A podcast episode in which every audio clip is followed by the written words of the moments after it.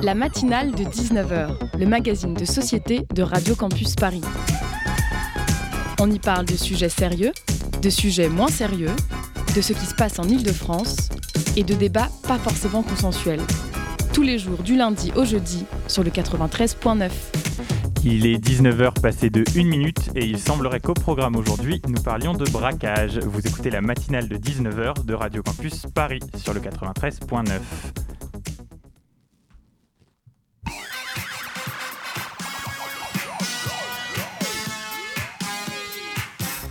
Elle s'appelle Siri, Alexa, Google, Elisa ou porte d'autres noms encore inconnus. Les intelligences artificielles ne cessent de proliférer dans nos vies.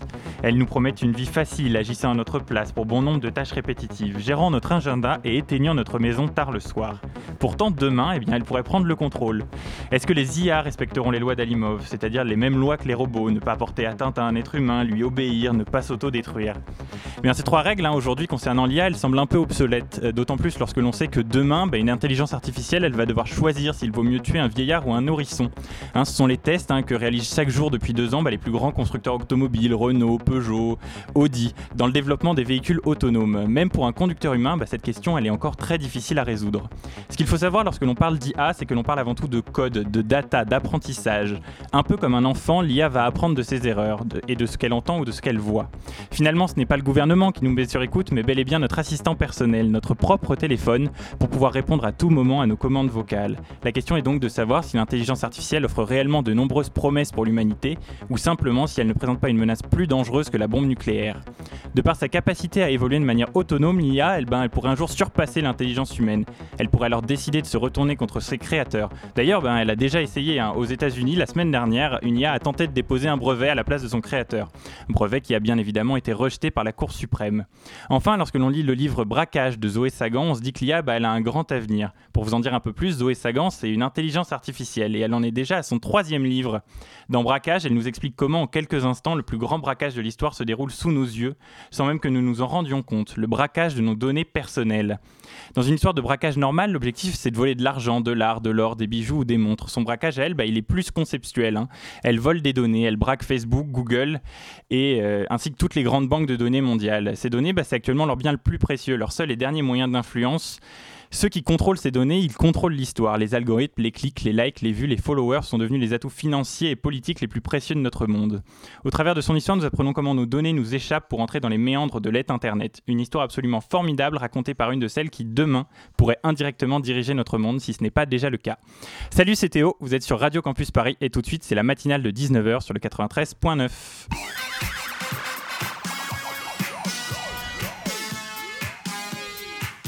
Et ce soir, dans la matinale de 19h, nous sommes partis pour une heure d'émission. Une heure d'émission où nous te proposons toujours plus d'actu et d'infos exclusives. C'est la raison pour laquelle nous parlerons politique, ou plus précisément temps de parole pour les élections présidentielles à venir. Nous recevons dans nos studios les salons L'étudiant. Hein, le grand bal de l'orientation est lancé ce week-end et c'est à qui recrutera le plus de talent. Enfin, nous parlerons rap culture avec Lucas, puisque nous parlerons d'Alpha One, rappeur de 32 ans qui sort un nouvel album. Mais tout de suite, nous recevons Edouard Blick qui vient nous parler de données personnelles, GAFA, nouvelles technologies. Finalement, notre vie est-elle toujours aussi privée? Et eh bien ça, c'est tout de suite dans la matinale de 19h sur le 93.9. La matinale de 19h sur Radio Campus Paris. Et pour m'épauler et pour m'épauler dans cette première partie d'émission, Glenn Gillet de la rédaction de Radio Campus Paris. Bonsoir Glenn. Bonsoir Théo. Alors bonsoir Edouard Blick. Euh, vous êtes membre d'un cabinet de conseil en nouvelles technologies, euh, TEDIC, qui est spécialiste des métiers du numérique. Alors euh, ben, pour bien introduire notre sujet, c'est quoi une donnée personnelle? Euh, alors déjà, c'est Steady, le nom, de l'entreprise. Euh, je pense qu'avant de parler de, données personnelles, il faut comprendre un petit peu euh, tout l'écosystème, savoir d'où tout cela vient et, et, comment, comment le définir. déjà, comment est-ce qu'on nomme une donnée? Aujourd'hui, la, donnée, c'est, euh, on appelle ça l'or noir du 21e siècle. Euh, au même titre que euh, il y a 150 ans, on a connu une grande révolution industrielle avec l'avènement de l'électricité, des énergies fossiles. Aujourd'hui, on est en train de vivre la même chose avec la 5G. Vous parliez d'IA en introduction, l'IoT aussi et toutes les, composants qui sont aujourd'hui gravés à l'échelle du, nanomètre, toutes ces nouvelles technologies, je dirais, amènent derrière une construction de données qui, elle, doit être utilisée euh, par des entreprises euh, à des, buts, d'augmentation de business. Quoi. donc cette, donnée, en fait, pour qu'on puisse bien, bien la comprendre, il faut savoir un petit peu de, quel volume on parle. Par exemple, j'ai quelques chiffres avec moi. Euh, est-ce que vous savez qu'aujourd'hui, chaque seconde, il y a 80 000 requêtes qui sont lancées sur, euh, Google? Donc ça, c'est un exemple déjà qui permet de mesurer derrière la volumétrie des données qu'on peut générer. Euh, typiquement aussi, il faut savoir que sur les trois prochaines années, on va générer plus de données que sur les 30 dernières années. Donc ça, c'est des chiffres qui font froid, dans le dos parce qu'on on imagine derrière ce que ça peut engendrer. Et maintenant, quel type de données euh, il existe? Pour nous, on, les catégorise en, trois, familles. La, première, c'est tout ce qui va être la donnée, euh, euh, je dirais, active, c'est-à-dire que ce sont les utilisateurs qui vont eux-mêmes renseigner leurs informations sur des, sites ou, bah, comme on le fait un petit peu tous aujourd'hui, hein, sur, des, réseaux sociaux. Après, la deuxième famille, ce sont les données passives. Alors ça, c'est celles qui sont collectées plutôt par les cookies. Donc aujourd'hui, il y a des législations qui sont entrées en vigueur euh, il y a quelques mois sur ce sujet. Euh, mais aujourd'hui, quand on va sur un site et qu'on accepte les cookies, il faut savoir que bah, toutes ces données-là de, visite de site, euh, elles sont collectées et elles peuvent être réutilisées derrière. Et, justement, bah, elles servent à quoi ces données qui sont collectées sur nous en permanence? Pourquoi est-ce que les marques, elles en ont absolument besoin aujourd'hui? Alors quand c'est des données d'utilisation commerciale, je fais souvent le parallèle. Euh, c'est un peu comme si vous vous promeniez dans un centre commercial avec une, pancarte lumineuse où euh, seraient affichés tous vos goûts. Euh, pour un vendeur, c'est parfait d'avoir un client comme ça. Eh ben, les données qui sont collectées comme ça sur des sites quand vous allez faire des visites, derrière, elles sont revendues, elles sont transférées et elles sont utilisées pour justement mieux cibler chacun de nous lorsqu'on va visiter d'autres sites. On le voit souvent avec des publicités intempestives qui, qui peuvent monter sur, le, sur nos écrans, qui sont souvent en lien avec ce qu'on a visité il n'y a pas si longtemps que ça. Et euh, beaucoup de gens se posent la question, mais en fait, ça, vient justement de là. Euh, est-ce qu'il y a des voies légales pour obtenir des, des, données euh, Enfin, on connaît plus ou moins les, voies légales avec notamment la GAFAM. on, imagine aussi, on imagine aussi qu'il y a des voies illégales. On sait qu'on parle régulièrement de piratage de masse des données. Est-ce qu'on parle d'individus isolés, de sociétés privées, d'États de, qui on parle en fait? Qui sont les acteurs de ces... Alors c'était un peu la troisième famille dont je voulais parler, qui sont les données frauduleuses. Donc ça, c'est celles qui sont récoltées euh, euh, via des actions de, piratage de, masse ou de piratage isolé. Euh, et ça, donc ces, données-là, bah, elles sont revendues entre, entre organismes, hein, on ne va pas se mentir, et qui les utilisent derrière à des fins commerciales. D'accord. Et en quoi est-ce que euh, c'est un problème qu'on ait accès à mes données. Vous parlez des, préférences, mais euh, autant des coordonnées bancaires, des informations éventuellement pour cibler la pub. On a, enfin, les coordonnées bancaires, on a l'impression que ça, pose un problème pratique qu'on voit directement. Des informations sur nos goûts, préférences, éventuellement pour nous cibler. On peut se dire que ça peut être éventuellement une bonne chose. Au moins, on connaît mes goûts, je perds pas de temps. Euh, mais par exemple, il y a une semaine, on a appris que 1,4 million de franciliens avaient vu leur information de santé fuiter après une attaque informatique contre la PHP. en quoi ça pose problème, par exemple, qu'on connaisse mon numéro de sécurité sociale, par exemple? Euh, bah, typiquement, euh, si quelqu'un voulait euh, faire derrière une édition de, en masse de fausses cartes vitales, hein, on sait qu'il en existe aujourd'hui qui, sont, qui sont utilisées alors que des, personnes sont même décédées. donc l'utilisation de données médicales comme ça permet par exemple de générer des, fausses cartes vitales. Alors, vu qu'on est un peu sur les données de santé, si vous voulez bien, on va écouter un extrait hein, qui nous parle un peu de, de données personnelles. C'était le 20 mai dernier dans l'émission Cache Investigation sur France 2. Donc là, j'ai enregistré mon poids. Là, on va voir si euh, du coup l'information a été envoyée. On a des données qui ont été envoyées à profile.localytics.com. D'accord. Et on voit date d'accouchement 6 septembre 2020, début de la grossesse 8 décembre 2019. Le poids 56 kg. D'accord. 1m65. Ça veut quand même dire que l'application a envoyé à Localytics poids et taille le rapport poids-taille, ça donne l'IMC. Donc l'indice de masse corporelle De santé. Alors, euh, l'application dont il est question dans cet enregistrement, c'est Doctolib, qui est l'application médicale numéro 1 en France. Euh, la plupart des médecins y ont recours pour gérer leurs rendez-vous. Est-ce que c'est vraiment possible d'envoyer autant de données sur nous, simplement en entrant une simple information sans qu'on le sache? Je pense que ce qui est important derrière, c'est euh, ces données, est-ce qu'elles sont associées à une, identité euh, Si c'est juste envoyer, euh, comme là dans le, reportage, un, IMC, derrière, quelle sera l'utilité de, cette information Je pense que c'est plutôt pour générer de la statistique. maintenant, si c'est associé à, une identité, là, c'est beaucoup plus gênant. Et là, on est beaucoup plus border vis-à-vis de la législation. parce que derrière, clairement, ça peut être des données qui peuvent être utilisées bah, notamment par les assurances, les assurances médicales. Euh, on parlait d'octroi de, de, prêts avec euh, un, des collègues il n'y a pas longtemps. Euh, clairement, une assurance, des assurances qui, pourraient avoir ce type de données, dans le cadre d'études de, dossiers, ça peut être, ça peut être beaucoup, plus, beaucoup plus gênant. Donc, pour moi, si ce n'est pas associé à une identité propre, c'est c'est pas de le faire dans le dos des usagers, c'est pas terrible, mais bon, ça permet de générer peut-être des statistiques qui peuvent être intéressantes. Euh, maintenant, quand c'est associé à une identité, euh, oui, là, c'est gênant. Au-delà du fait que ce soit euh, presque illégal, je dirais. Et donc, si elle n'est pas associée à une identité, pour qu'on comprenne bien, c'est complètement légal. On peut diffuser ce genre de données sur nous, même si on n'est pas identifié. oui, à partir du moment voilà, où l'identité de la personne n'est pas associée aux informations qui sont collectées. Alors ben justement hein, sur euh, toutes ces données, euh, vous nous parlez d'anonymisation entre guillemets des données, mais est-ce que nos données ben, finalement elles sont toujours personnelles? Est-ce qu'aujourd'hui on peut encore dire que ce sont des données personnelles ou est-ce que c'est simplement des, données euh, du big data de l'ensemble de l'être Internet?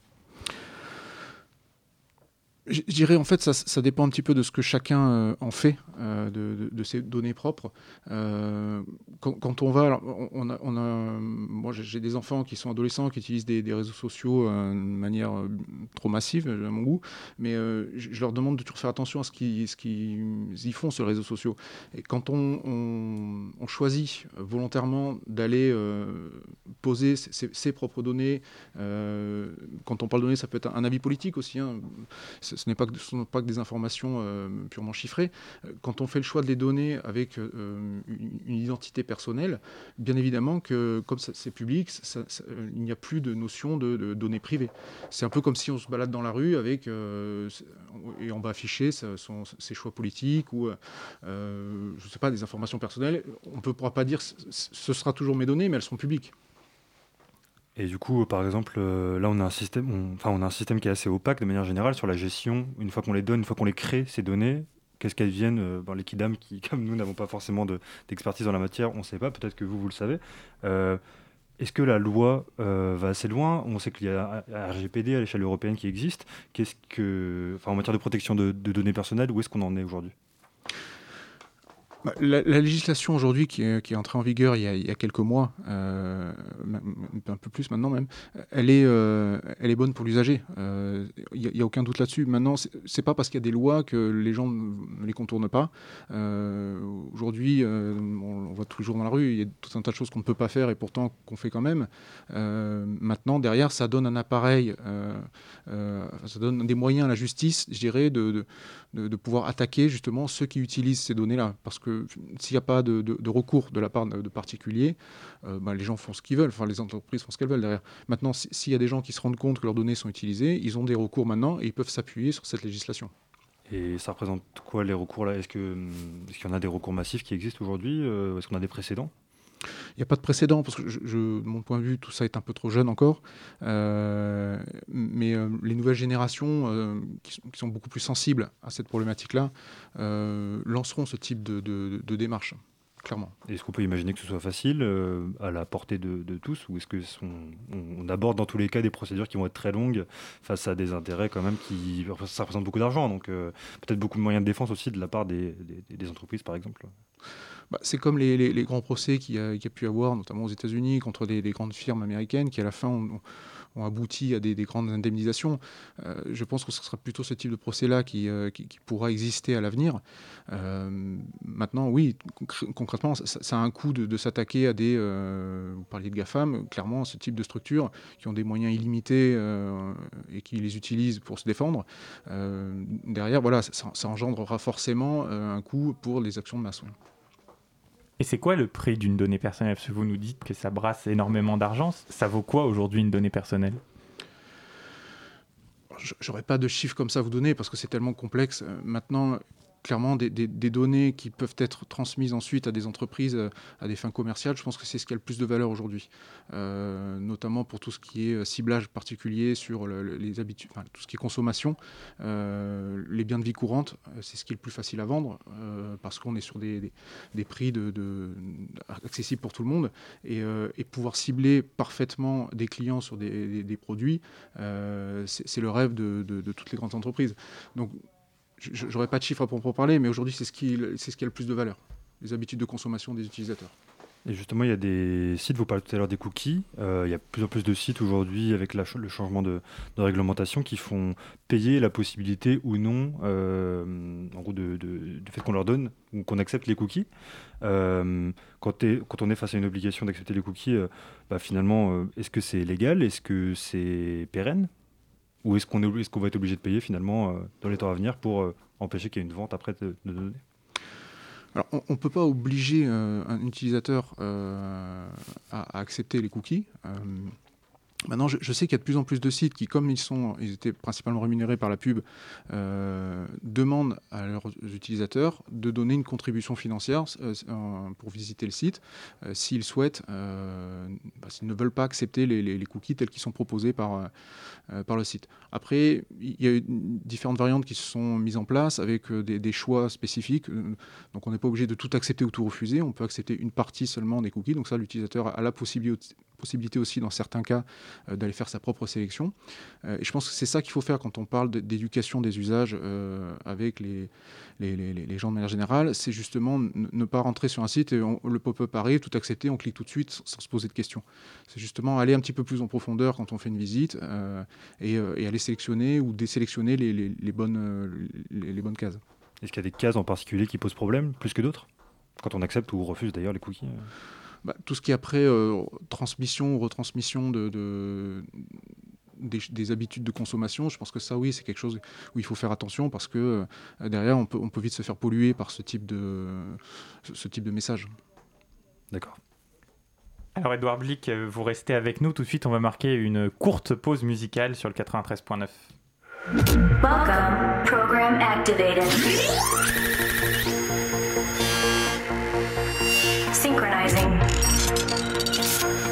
Enter your username. Username accepted. Accepted.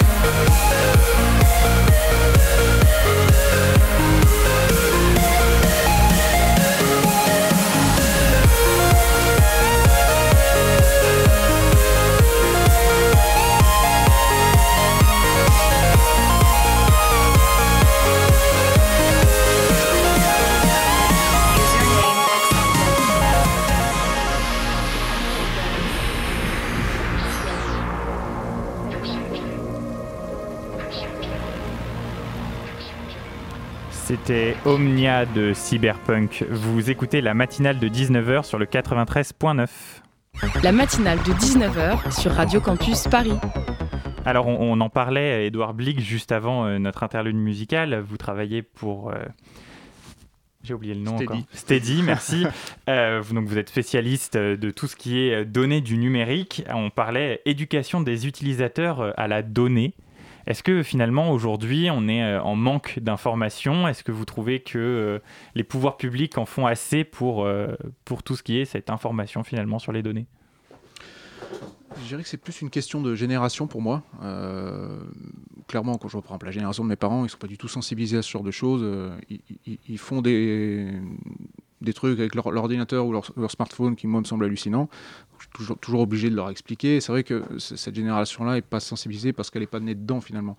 Euh, ma génération, voilà, 30-40 ans, euh, on, a grandi avec ça euh, et, les générations qui arrivent après, eux, ils sont carrément nés dedans. donc, je pense que les nouvelles générations sont beaucoup plus sensibilisées, même s'ils ne portent pas forcément attention sur ce qui, enfin, la manière dont ils, ils utilisent, notamment tout ce qui est réseaux sociaux. Oui, c'est ça, parce que c'est une chose d'en avoir l'usage tous les jours, mais c'est une autre chose d'en avoir la, conscience, enfin d'avoir une conscience des, dangers. Parce que je pense que l'angle par lequel on aborde les nouvelles technologies euh, pour les plus jeunes, disons que c'est le respect de la vie privée, c'est voilà, postez pas des choses qui vous concernent, qui peuvent être sensibles. Mais est-ce que, euh, enfin, je pense pas qu'il y ait vraiment d'éducation sur des données, sur le risque que ça peut encourir, euh, enfin qu'on peut encourir en, les laissant être diffusés. Si, euh, clairement, euh, moi qui suis sensibilisé à ce sujet-là, euh, quand, j'en parle à des, adolescents, je leur explique par exemple qu'on ne peut pas tout le temps poster sur un réseau social sa position, parce que donner sa position, ça peut paraître anodin, mais il y a des gens qui sont malveillants sur Terre et qui sont à la recherche, par exemple, de, de jeunes gens. Et bah, clairement, euh, un réseau social où on peut localiser les gens, c'est du pain béni pour eux. Donc c'est ce genre de pratique, en fait. C'est pareil, pas, étaler ses, opinions, euh, surtout quand ils sont peut-être plus clivants que, peut l'entendre la société. Il faut faire attention à ça quand on est, euh, quand on est jeune. Et alors, c'est quoi le risque de trop exposer ces données sur les réseaux sociaux? Enfin, vous nous avez notamment parlé de, la géolocalisation, mais finalement, on, sait qu'il y a aussi ben, des, gens qui sont un peu euh, mal. On a toutes ces histoires de cyberharcèlement qui se développent de plus en plus. C'est quoi le risque aujourd'hui d'être sur un réseau social et finalement ben, de déballer sa vie? Le risque, c'est de, de, divulguer des choses qu'on ne pourra plus maîtriser après euh, et qu'on ne pourra plus faire retirer. Euh, on, a vu dans les cas d'actualité, notamment des suicides d'adolescents malheureux euh, qui, se sont fait harceler sur les réseaux sociaux à cause de vidéos qui ont été faites et diffusées. Et aujourd'hui, aller faire retirer son empreinte numérique sur, le web, c'est quasiment impossible. Donc, si on ne fait pas attention à ce qu'on y entre, gérer la sortie, ça sera, un effort surhumain pour, euh, tous ses proches, euh, voire même impossible. Donc c'est dans ce sens-là où il faut faire très attention et où il faut éduquer en permanence, rappeler, réinsister euh, avec les jeunes générations, comme avec les, comme je vous l'ai dit tout à l'heure, avec les plus anciennes. Vous parlez de la difficulté de, faire retirer ces informations. Euh, il y a quelques années, il y a Google qui a lancé la possibilité d'un droit à l'oubli. On en a beaucoup passé, on a beaucoup parlé. On a l'impression que c'était un peu une solution magique, que maintenant on allait pouvoir un petit peu gérer notre postérité, on va dire, sur Internet. Euh, vous, vous considérez que c'est pas, pas opérant, euh, du moins pas assez? Bah, Google n'est pas euh, seul à, gérer, euh, tout le flux de données qui existe. Hein. C'est un écosystème extrêmement complexe euh, qui aujourd'hui est opéré à travers des plateformes cloud, à travers des acteurs qui sont complètement différents, qui ne sont pas forcément connectés entre eux. Donc une vidéo peut être sur Twitter par exemple, et demain être sur Facebook, après passer sur TikTok. Donc lancer des recours à chaque fois contre chacune de ces structures pour aller demander un droit à l'oubli, c'est c'est long, fastidieux et ça peut coûter de l'argent aussi parce que derrière, il faut aussi lancer des actions légales. Donc, euh, encore une fois, c'est pour ça que j'insiste sur euh, faites attention à ce qu'on y met sur, euh, sur un réseau social parce que derrière, pour aller le faire retirer, c'est très compliqué. Et alors, est-ce que finalement, la solution, bah, ce serait pas d'empêcher ces plateformes d'interagir entre elles? Vous nous avez parlé qu'il y a beaucoup de vidéos qui sont repartagées sur TikTok, sur Instagram, sur Facebook. Finalement, est-ce que bah, la solution, ce serait pas d'arrêter finalement d'enregistrer des contenus qu'on peut voir sur les réseaux sociaux et de les diffuser ailleurs euh, Diffuser ailleurs, c'est compliqué parce qu'en fait, euh, tous ces, enfin, les, jeunes générations et même les moins jeunes, finalement, ce qu'ils aiment, c'est se montrer à travers, travers ces vitrines. et si on leur enlève ça, je ne pense pas qu'ils aient un intérêt derrière après. si on interdit ça sur une, deux, trois plateformes, il y, a, deux, trois autres plateformes qui vont se créer dans la foulée où ils pourront tout de suite aller rebondir et puis continuer, continuer cette approche. Donc, pour moi, la contrainte, c'est pas la bonne solution. on reste dans la prévention et l'éducation. Euh, il y a un autre aspect que vous vouliez évoquer, parce que depuis tout à l'heure, on parle beaucoup de sites Internet, euh, et vous, vous, vouliez nous parler de, l'Internet des objets, the Internet of Things, euh, l'IoT, c'est ça? Est-ce que vous pouvez simplement nous, de, quoi on parle en fait quand on parle d'IoT? Alors là, on est dans une application qui est plus industrielle. Euh, c'est tous les objets euh, connectés de notre vie courante, hein, euh, du doudou numérique qu'on peut avoir, comme une montre connectée par exemple, jusqu'à des, équipements de la maison, hein, comme des frigos connectés, la télé connectée. En fait, tous les objets aujourd'hui sont connectés. Et qui dit connecté dit relevé d'informations derrière, et après bah, utilisation de ces données-là. Moi, c'est plutôt sur ça aujourd'hui que j'ai mis une crainte et, même une inquiétude sur qu'est-ce qui est fait derrière avec euh, ces données-là qui sont collectées? Euh, Typiquement, on, parle de la voiture autonome. on connaît les risques. Vous parliez dans votre introduction de Tesla qui est en train de travailler sur est-ce qu'il vaut mieux tuer un, enfant ou, ou, un vieil homme quand on arrive et qu'il faudra faire un choix? Ça, c'est le cas extrême. mais derrière, clairement, un véhicule connecté, aujourd'hui, il suit votre position de partout.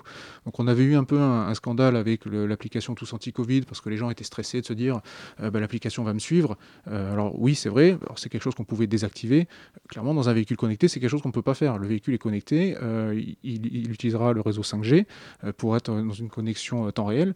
Et donc ça veut dire que la position, elle est connue en temps réel de la personne.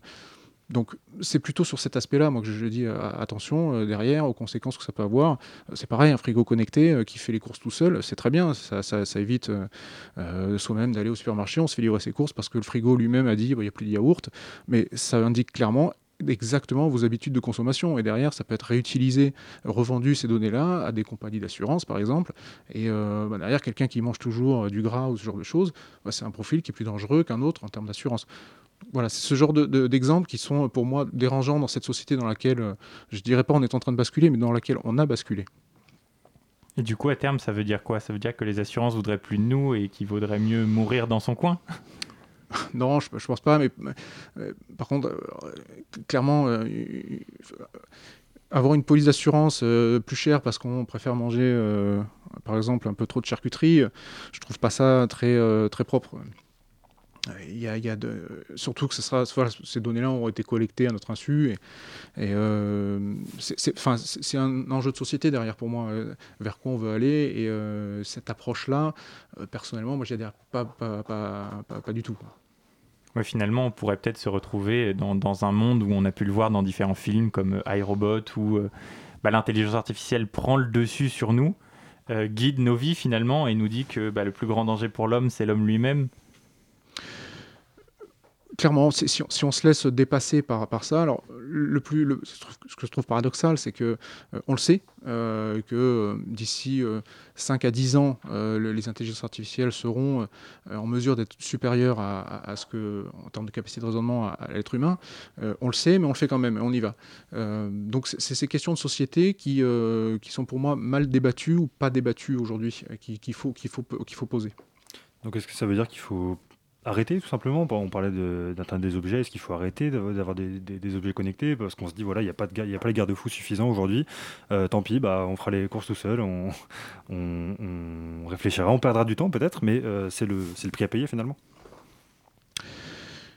c'est une question de société, ça. Je ne suis, pas, je suis pas forcément le mieux placé pour y répondre. Euh, parce que derrière, finalement, on, s'en sort tous bien. Ça génère énormément de, business, ça génère de l'emploi. Euh, parce que tous ces métiers du numérique, euh, il faut, enfin, ils, permettent à nombreuses personnes de, de, se recycler ou de, même de, rentrer sur le marché du travail. et c'est pour moi, ça c'est le point positif que je vois, notamment dans mon métier, c'est que bah, on a une activité qui est en croissance forte, même pendant le Covid, on a, on a continué à avoir de la croissance parce que cette, transformation de la société, elle génère des besoins colossaux. Euh, maintenant, derrière, est-ce qu'il faut euh, mieux le cadrer? Je pense, oui. Et quoi comme besoin, par exemple Quels sont les nouveaux métiers auxquels, vous pouvez, enfin, auxquels vous pouvez recourir, par exemple, les nouvelles compétences que vous recherchez maintenant? Bah, Typiquement, dans, déjà dans le développement, parce que ces, tous ces nouveaux équipements, tous ces objets connectés, bah, ça demande de la main-d'œuvre en termes de développement qui est, qui est colossal. Donc, ce sont des métiers qui sont très intéressants. Et le mauvais côté, c'est que derrière, ça génère aussi de, de, l'intérêt sur euh, bah, des activités euh, un peu crapuleuses, je frauduleuses. Et donc, euh, de notre côté, bah, ça génère de l'activité sur tout ce qui va toucher la cyberdéfense, cybersécurité. Voilà, c'est des métiers aujourd'hui qui sont très en vogue et qui sont très intéressants, passionnants et tractés par cette, cette activité autour du numérique. Bah, voilà. Merci beaucoup, Edouard Blick, d'avoir accepté notre invitation sur le, sur le plateau de la matinale de 19h. tout de suite, on va marquer une nouvelle pause et on vous retrouve tout de suite après ça.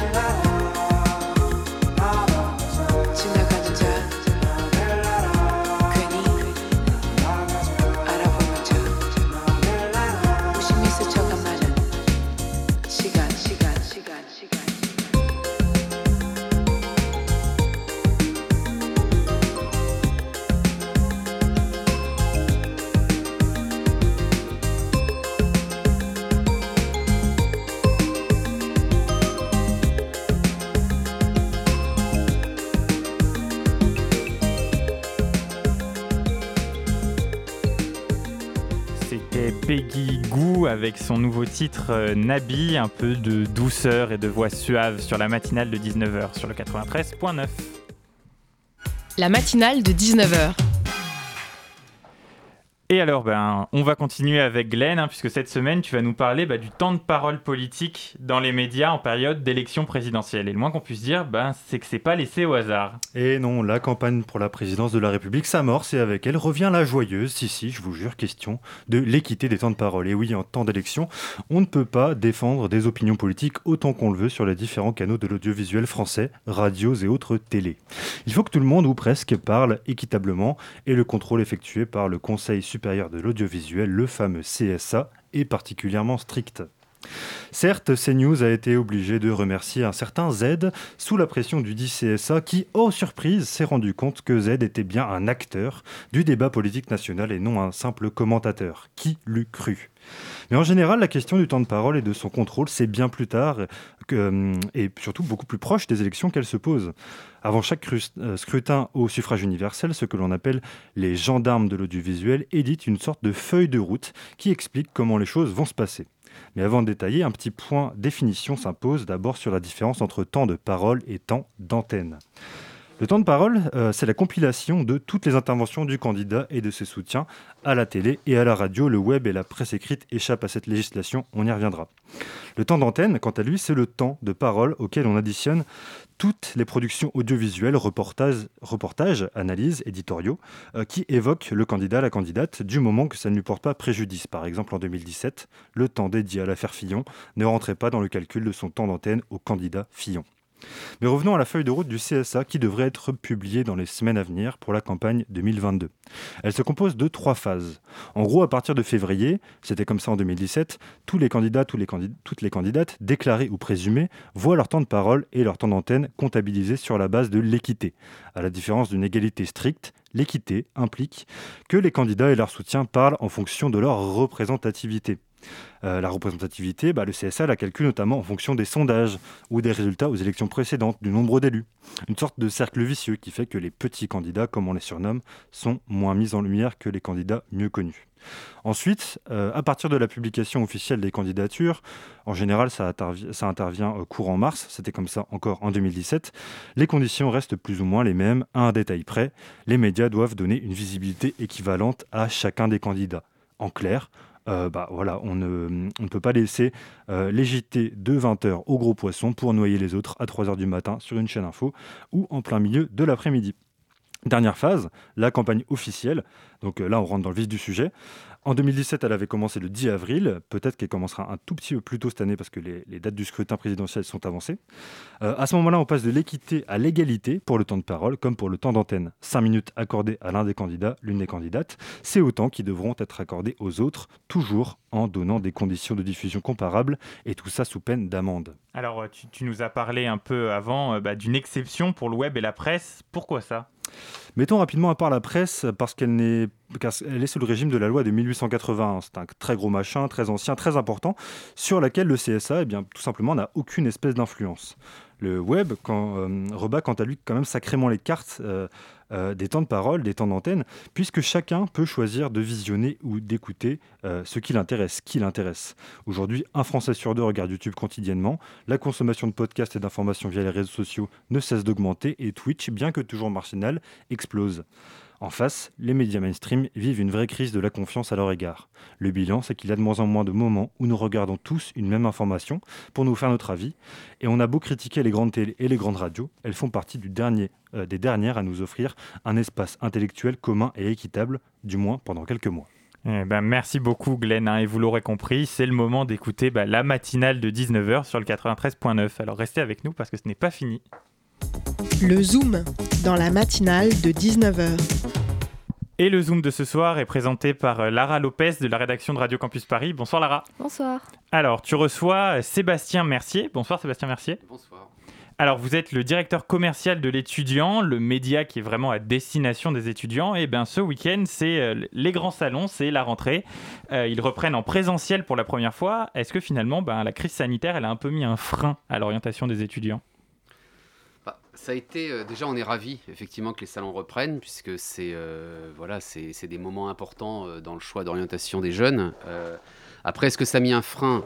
Non, ça a été substitué. Enfin, les, jeunes ont dû faire tant bien que mal avec leurs parents les recherches pour bien s'orienter. Donc, on va dire que sur l'année précédente, en tout cas la saison précédente Covid, euh, les salons physiques n'ayant pas lieu, euh, les jeunes ont été euh, beaucoup sur des forums virtuels. Nous-mêmes, on en a organisé près de 25, des thématiques, des régionaux. tout ça pour essayer d'avoir un maximum d'informations et surtout d'être mis en relation avec l'ensemble des écoles, des universités, des lycées dans lesquels ils pourraient aller faire leurs études. Et après, beaucoup se sont aussi penchés sur des sites d'information comme le nôtre, l'étudiant salon.fr pour effectivement avoir un maximum d'informations pour les aider à, s'orienter. Donc c'est sûr que ça a été une année particulière, puisqu'en fait, on a voilà, des, centaines et des centaines de milliers de jeunes et de parents qui viennent chaque saison sur nos salons. Donc forcément, ils ont dû faire à, 100, c'est l'année dernière. donc on espère vraiment que cette année, bah voilà, ça sera des événements qui les aideront en tout cas dans leur choix d'orientation et de choix de métier. Et pour cette 33e euh, édition, est-ce que euh, vous trouvez qu'il y aura des tendances en matière d'éducation qui seront plus demandées que d'autres années euh, sur des métiers artistiques notamment? Alors, on, a effectivement, sur l'ensemble du territoire, hein, on a 109 salons. on, on, couvre 48 villes. Donc ce week-end à Paris et Porte de Versailles, effectivement, il y a les salons des grandes écoles de commerce et d'ingénieurs et les salons, le salon des formations artistiques et des métiers d'art. Euh, les, grandes tendances, si vous voulez, c'est euh, euh, toujours des une question complexe. Légitime mais complexe, puisqu'en fait, euh, chaque jeune, à un moment donné, a un profil différent, a un choix d'orientation qui lui est propre. Euh, nous, notre volonté, c'est de lui donner toutes les informations qui pourront l'aider à construire ce parcours d'orientation. Maintenant, euh, on a dans nos salons 35% de parents qui viennent accompagner leurs enfants, puisque les choix d'orientation, déjà, c'est un peu anxiogène. On est tous passés par là. les parents sont derrière à, voilà, à mettre une dose de pression supplémentaire. Donc, les parents sont présents sur nos salons. Et les parents n'ont pas forcément les mêmes questions que les enfants. Euh, les parents, ce qui leur préoccupe, c'est est-ce que les études que mon fils ou ma fille vont suivre euh, sont euh, sûres d'avoir un emploi à la clé, en tout cas lui amener sur le marché du travail.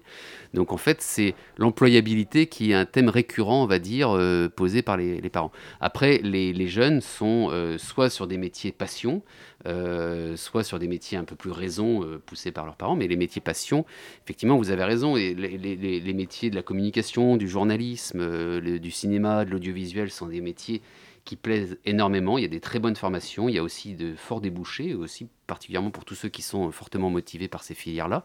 Donc c'est des secteurs qui marchent bien. Puis après, dans d'autres domaines, vous avez sur les salons des grandes écoles de commerce et d'ingénieurs qu'on ouvre ce week-end, eh bien vous avez tout ce qui concerne le développement durable euh, les nouveaux métiers, euh, les nouvelles formations qui sont nées dans ce secteur-là, qui sont en train d'exploser puisque tout est lié avec ces sujets environnementaux. Donc ça aussi, c'est tendance. Et puis après, vous avez euh, le numérique, le digital qui est partout, dans tous les métiers. donc là, forcément, on a même fait un salon dédié sur les formations du numérique qui aura lieu en décembre à Paris. donc tout ça, on va dire que c'est des nouvelles tendances liées voilà, à, des développements économiques et industriels. Alors, vous, vous, nous avez beaucoup parlé des jeunes. Euh, mais c'est parfois un peu difficile finalement de, choisir un métier à 18 ans. Il y a de plus en plus de gens qui choisissent bah, de se réorienter. Euh, le compte personnel de formation notamment l'a beaucoup permis, mais on s'en doute, ils vont sur les salons, ils vont rencontrer les écoles. Est-ce que vous, voyez la moyenne d'âge de fréquentation légèrement augmenter avec le temps?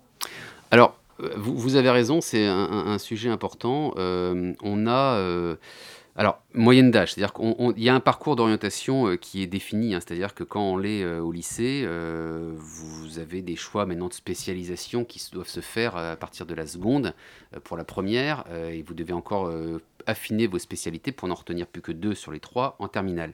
Donc on va dire que le cœur de cible des salons de l'orientation qu'on organise sont néanmoins les premières, les terminales alors, je vais répondre à votre question sur le fait d'avoir peut-être un public un peu plus âgé, mais on a eu aussi un public depuis trois ans qui est un peu plus jeune, puisqu'on a une proportion importante de secondes qui ne venaient pas nécessairement, mais qui viennent maintenant, puisque en fait, euh, les spécialités qu'ils vont choisir pour rentrer en première va construire leur choix d'orientation euh, post-bac.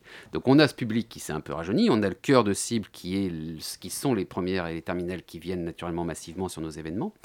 Et puis après, vous avez raison, sur tout ce qui concerne la poursuite d'études, euh, notamment, euh, sur les masters, sur les post-bac plus 2, plus 3, euh, on a un public largement présent également. Et puis après, vous avez, alors on communique pas nécessairement là-dessus, mais c'est vraiment des questions que l'on se pose, puisqu'en fait, enfin, une grosse partie des organismes de formation qui viennent sur nos salons proposent aussi de la formation tout au long de la vie pour une cible d'adultes. et c'est vrai que c'est des sujets sur lesquels on est en train de réfléchir pour se dire, il faut aussi qu'on puisse dire à ce public-là qu'il y a des organismes de formation qui, sont, qui ont des offres de formation à leur proposer, en tout cas pour euh, voilà, euh, progresser dans leur vie professionnelle, pour changer de voie. On a, on a même un salon du travail et de la mobilité professionnelle à Paris qui est consacré à cela, exclusivement à la formation continue. Et justement, on aimerait savoir euh, quelles sont les différentes personnes et organismes qui viennent répondre justement à l'interrogation de ces jeunes et de ces parents qui les accompagnent? Alors, la grande majorité des exposants qui sont sur nos salons sont on va dire qu'il y a trois catégories. Vous avez la plus grande qui sont les organismes de formation, qui soient publics, privés euh, ou consulaires. Donc ce sont les universités, les lycées publics, euh, les, écoles de commerce, etc., les écoles d'art, dans toutes les spécialités.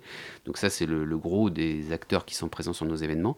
On a tout un volet d'acteurs institutionnels. Donc là, ce mot, euh, voilà, parfois est un peu compliqué à entendre de qui est derrière les acteurs institutionnels, mais c'est tous les, les services des rectorats avec les, psychologues de l'éducation nationale.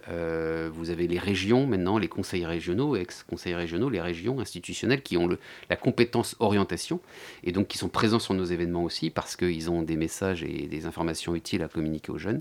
Et puis enfin, on a aussi tout un volet d'entreprises euh, et de branches professionnelles qui sont là pour parler métier puisqu'en fait c'est toujours préférable de choisir un métier avant de choisir une formation. On se dit je veux faire ce métier-là, je veux être journaliste, quelle école je dois faire pour pouvoir la suivre. Euh, donc on a les branches professionnelles euh, et les entreprises qui sont là justement pour parler de leur secteur d'activité, les différents métiers qui existent et quelles sont les formations qu'il est nécessaire de suivre pour y arriver. Et justement, euh, sur ces métiers-là, est-ce que vous pouvez apporter une aide pour des jeunes étudiants qui cherchent un stage ou une alternance? Alors, l'alternance est vraiment. Euh, euh, on, a développé sur euh, les 109 salons qu'on organise sur l'ensemble du territoire, on a 15 salons dédiés à l'alternance et l'apprentissage. En même temps, l'alternance et l'apprentissage, elle est partout, puisque finalement, quand vous venez sur un, sur un de nos salons, eh bien, vous avez un organisme de formation qui propose la plupart du temps soit de la formation initiale, soit de la, formation d'alternance. Aujourd'hui, vous pouvez faire une grande école d'ingénieur en la faisant en apprentissage ou en alternance, donc elle est partout. Euh, après, euh, l'offre d'entreprise euh, pour pouvoir voilà, intégrer une entreprise et faire son établissement de formation en parallèle, elle est vraie surtout sur nos salons d'alternance et d'apprentissage qui s'organisent à partir du mois de janvier. Donc on a un gros salon d'alternance et d'apprentissage à Paris en janvier, et puis après sur l'ensemble du territoire national sur les mois de mars-avril. Et là, vous avez beaucoup d'entreprises qui sont présentes parce qu'elles ont des, besoins d'apprentis dans leur, dans leur secteur et dans leur entreprise pour recruter. Et après, on a beaucoup aussi, alors là je dévie du sujet des salons, mais sur l'étudiant.fr, on a énormément d'offres euh, d'apprentissage euh, qui sont des stages. Euh, beaucoup d'ailleurs de jeunes, lorsque nous-mêmes on en reçoit dans le stagiaire à l'étudiant, nous disent qu'ils ont trouvé leur stage dans leurs différents parcours grâce à, nos, à nos rubriques stage et alternance sur notre site. Alors, euh, un salon l'étudiant, finalement, quand on vous écoute, quand on voit comment vous en parlez, est-ce que c'est plutôt euh, un lieu vraiment pour networker ou pour réellement trouver l'école, le diplôme ou la formation qui nous est le plus utile? Alors, L'orientation, comme je le disais tout à l'heure, c'est un sujet complexe. C'est-à-dire que c'est pas d'un coup de baguette magique euh, qu'on va trouver sa, formation. Ça peut arriver, hein. on peut avoir un coup de cœur véritablement euh, sur un salon euh, en échangeant avec un étudiant d'une école, etc., en se disant c'est fait pour moi. mais la construction est quand même un tout petit peu plus longue. C'est-à-dire qu'il faut d'abord s'informer sur tout le système éducatif français, et puis après vous avez, enfin, qui est déjà lui complexe, donc il faut prendre un maximum d'informations. Mais le salon est surtout là, enfin, c'est des rencontres qu'on doit faire, elles doivent être multiples nous, on conseille à ce qu'elles soient le plus nombreuses possible pour que le, jeune et ses parents, euh, eh bien, on va dire, prennent un maximum de matière pour construire son parcours. Donc non, c'est vraiment, c'est vraiment un, temps fort, on va dire. Dans tout l'aide à l'orientation, le salon est un temps fort. Il, peut vivre seul et aider seul un jeune, mais rarement, on va dire, en tout cas, il est complété par un certain nombre d'autres sources d'informations. Euh, mais malgré tout, c'est souvent après coup que les écoles nous disent, bah voilà, le jeune, lorsqu'il cite une source d'information, bah, il va citer le salon parce que c'est là qu'il nous a vus, c'est là qu'il a concrétisé son projet. Donc il se passe quand même réellement des choses qui sont déclencheurs d'une orientation de demain. Et au niveau des formations, comment vous pouvez égayer un profil qui va plutôt aller vers des formations courtes que des formations longues? Euh, honnêtement, en tant que jeune, je pensais faire des formations courtes et finalement j'ai fini par faire une formation longue. Donc comment vous pouvez amener à égayer une personne de 18 ans ou une personne de 16 ans qui ne voit pas forcément euh, la vie ou l'expérience de la même manière Oui, oui. Alors, euh, sur un salon, vous avez donc les rencontres avec les exposants et vous avez tout un cycle de conférences. Euh, le cycle de conférences, il est animé par des journalistes spécialisés de l'étudiant, qui sont accompagnés par, des, euh, par différents intervenants en plateau. Et ces journalistes de l'étudiant euh, répondent justement concrètement à ce type d'interrogation que les jeunes peuvent avoir légitimement. Et on a d'ailleurs des, des, conférences sur nos salons qui parlent des études courtes ou des études longues, savoir si est-ce qu'on a le profil plus pour faire des études longues ou des études courtes? mais et là, c'est vraiment c'est-à-dire que c'est compliqué. Euh, enfin, c'est des échanges qu'il faut avoir en one-to-one avec des jeunes en direct. C'est-à-dire que c'est un jeune va aller voir un psychologue de l'éducation nationale ou va poser la question à un journaliste de l'étudiant qui est présent sur l'événement. Pour son cas personnel, savoir s'il est plus fait pour des études courtes que des études longues. Après, s'il a un doute, il peut toujours s'orienter vers des études courtes, euh, BUT euh, ou euh, BTS ou licence. Et puis de toute façon, il a toujours ensuite la, la, possibilité de poursuivre ce que vous avez sans doute fait mm. par un master, M1, M2, un master spécialisé par la suite. Donc les études courtes sont jamais finies en soi. On peut toujours ensuite prolonger ses études. Tout à fait. Et du coup, où auront lieu euh, le, salon du coup? Alors, ce week-end, les deux salons euh, que l'on organise à Paris auront lieu à la Porte de Versailles, euh, samedi et dimanche. L'entrée est totalement gratuite, c'est de 10h à 18h. Le contexte fait que le pass sanitaire est nécessaire pour rentrer sur l'événement, le masque est obligatoire. on a une très très bonne tendance de téléchargement d'invitations en amont de l'événement, même plus forte qu'en 19. donc voilà, on, voit que le public, euh, les salons lui leur a manqué euh, et il va venir vraisemblablement nombreux. Enfin, les jeunes et les parents vont venir nombreux sur nos événements. Donc, c'est à la porte de Versailles, samedi et dimanche, à Paris, ce week-end, les 2 et 3 octobre. Et c'est gratuit. Et c'est gratuit. Voilà, il faut télécharger son invitation avant sur l'étudiant.fr, mais c'est gratuit. Merci beaucoup euh, Sébastien Mercier d'avoir été avec nous. Donc bon bah les salons d'étudiants ça commence ce week-end, c'est en présentiel, c'est à la porte de Versailles. Et restez avec nous, puisque bah, la matinale de 19h, ça continue. La matinale de 19h, le magazine de société de Radio Campus Paris. Et maintenant, aux portes de notre matinale de 19h, nous allons écouter Lucas Richard de la rédaction de Radio Campus Paris. Alors Lucas, tu viens nous parler de l'un des albums rap les plus importants de la dernière décennie et dont l'impact n'a probablement pas fini d'être mesuré. Eh oui, aujourd'hui on va parler du MLA, le premier album d'Alpha One, parce qu'ici on aime Alpha One d'amour. UMLA, ça veut dire une main lave l'autre, c'est une image. Je vous laisse réfléchir à sa signification, je vous fais confiance. J'ai confiance en l'intelligence des auditeurs. Cet album, sorti le 21 septembre 2018, fait partie des albums de rap acclamés de la dernière décennie. S'il y en a qui pensent que c'est le meilleur de la décennie, bah, je peux difficilement vous contredire, vous avez des arguments solides. C'est un album de rap pour les mecs qui aiment le rap, une écriture incroyable, des flots et des placements impressionnants, des featuring de qualité, un bon storytelling. Que demande le peuple? Eh bah, il demande ça à un moment donné, il fait rimer sacoche Gucci avec bout shit. Je suis désolé, c'est incroyable. Alpha One, il met dans l'ambiance directement avec l'intro du projet intitulé Le Piège, où tout de suite on sait ce qui se passe. Vous cherchez un bête de rappeur? Bah il est juste là. Il va même jusqu'à pull up sa propre punchline, comme quand on s'offre un cadeau à soi-même pour se récompenser. Ma femme aura des pétales sous les pieds, un pétard sous les pieds. Je connais mes défauts, je peux t'en faire la liste. Trop de réalisme, donne dada impérialisme, matérialisme, timidité, introversion depuis le berceau. L'album est sorti sur le label Don Dada, le label créé par Alpha One et Hologramlo. On peut clairement sentir les influences d'Alpha, notamment celles de Danny Dan, mais aussi de Fabé et d'autres rappeurs bien plus techniques. Alpha One nous, parle de sa vie, celle qu'il vit maintenant, mais également comment il a vécu sa jeunesse, sa période collège, ses premiers amours ou encore la période avec l'entourage à un 995. Des sujets plutôt classiques, mais c'est comme tout. Quand on en parle bien, et eh bah c'est cool. Et même dans son ego trip, le mec il est trop fort. Il te des images dans la tête avec des métaphores d'une créativité impressionnante et qui font pourtant complètement sens. Il a pleinement digéré ses influences avec les projets Alpha Lorraine en guise d'échauffement pour le premier vrai projet d'Alpha One, une main à la vôtre. J'oublie rien, j'ai pas Alzheimer, y a des MC homo, c'est un tas de Leur musique, c'est du bruit qui me dérange comme le voisin quand il tape sa meule. Et je suis quelqu'un de peu exemplaire. Ah, ça a repris. Mais pourquoi est-ce que j'aime ce projet comme ça? Déjà parce que je l'ai vécu à la sortie, c'était fou. Ça avait aucun sens d'être fort comme ça. On parle souvent de LMF comme un album sans son commerciaux, sans compromis. Alpha One, il a littéralement enlevé un couplet de Nekfeu de son album parce qu'il trouvait que ça rendait mieux son. La promo de l'album, elle est aussi folle. Alpha One, il a donné aucune interview pour la promo, sauf une interview de 16 minutes sur YouTube où quand on lui dit ça dit quoi maintenant, il a répondu Je voulais être un bête de rappeur. Bah, c'est fait. Maintenant, je vais installer une douche à l'italienne dans ma maison. C'est incroyable. Évidemment, on doit parler du freestyle dans l'émission Couvre-feu sur OKLM Radio, où Monsieur One rappe pendant 8 minutes non-stop sur différentes prods, notamment du Gorillaz. Comment on pose sur du Gorillaz? C'est un son pour le chant à la base, ça. Ça fait aucun sens. Maintenant, je peux passer que des extraits de 10 secondes, mais en vrai, allez écouter l'album. La semaine dernière, il y a la police qui est venue parce que j'écoutais l'album trop fort dans ma voiture avec une ref. Parce que le mot ref, il est non-genré dans mon vocabulaire, même si c'est chelou d'avoir des potes meufs dans une société hétéronormée. Bref, cette chronique, elle est faite pour montrer à tout le monde que le meilleur rappeur français en 2018, c'est Alpha One, et il n'y a pas de débat possible. Et allez écouter UMLA. Ouais, tout va bien une fois l'argent payé. Qualité supérieure, pas d'usinage. On m'appelle flingue, je vais pas m'enrayer. D'ailleurs, fuck Philippe Flingue, je suis la fusillade. C'était Lucas Richard de la rédaction de Radio Campus Paris qui, je l'espère, t'a permis, cher auditeur, de découvrir ce nouvel album. Et après cette découverte, eh bien, je crois qu'il est déjà temps de se quitter, car oui, cher auditeur, toutes les bonnes choses ont une fin, même la matinale de 19h sur le 93.9. Alors merci à Edouard Blick euh, et au cabinet de conseil Steady d'être venu nous parler de big data, de protection de nos données personnelles. Tu l'auras compris, cher auditeur, il faut que tu fasses attention à ce que tu postes.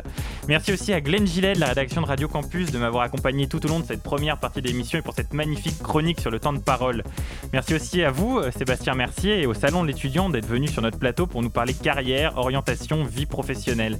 Merci à toi, Lara, de la rédaction de Radio Campus, pour ce Zoom. Et enfin, merci à toi, Lucas, pour nous avoir ouvert un peu plus la planète rap. On en a tellement besoin. Enfin, merci à Hugo Leroy, notre coordinateur, notre rédacteur en chef qui nous trouve toujours plus de succès pour régaler tes oreilles, cher auditeur. Même depuis Tours, je suis persuadé que tu nous écoutes. On les entend, tes encouragements, Hugo. Merci enfin à Kathleen d'avoir été dans sa régie pour me permettre de te parler, cher auditeur. Et enfin, merci à toi, toi, oreille, qui nous réjouit tous les soirs lorsque tu écoutes notre matinale. C'est pour toi que nous existons, c'est pour toi que nous écrivons. Nous cherchons sans cesse à améliorer l'actualité pour que tu puisses découvrir le monde un peu plus chaque jour. Auditeur, tu es ma muse. Et ce soir, eh bien, je crois que tu as rendez-vous dans pas très longtemps rendez-vous avec Extérieur Nuit qui, pour sa rentrée, s'attaque d'entrée de jeu à Dune, euh, réputé inadaptable roman de Frank Herbert adapté au cinéma par Denis Villeneuve. À la fin, on vous parlera de la saison 3 de Sex Education et puis au milieu, bah, toutes, les, toutes les sorties récentes au cinéma. Bah, tu l'auras compris, auditeur, dans pas longtemps, c'est ton rendez-vous cinéma. La matinelle, elle, elle revient euh, dès demain à 19h sur le 93.9. Moi, je te dis à plus tard et surtout, enjoy.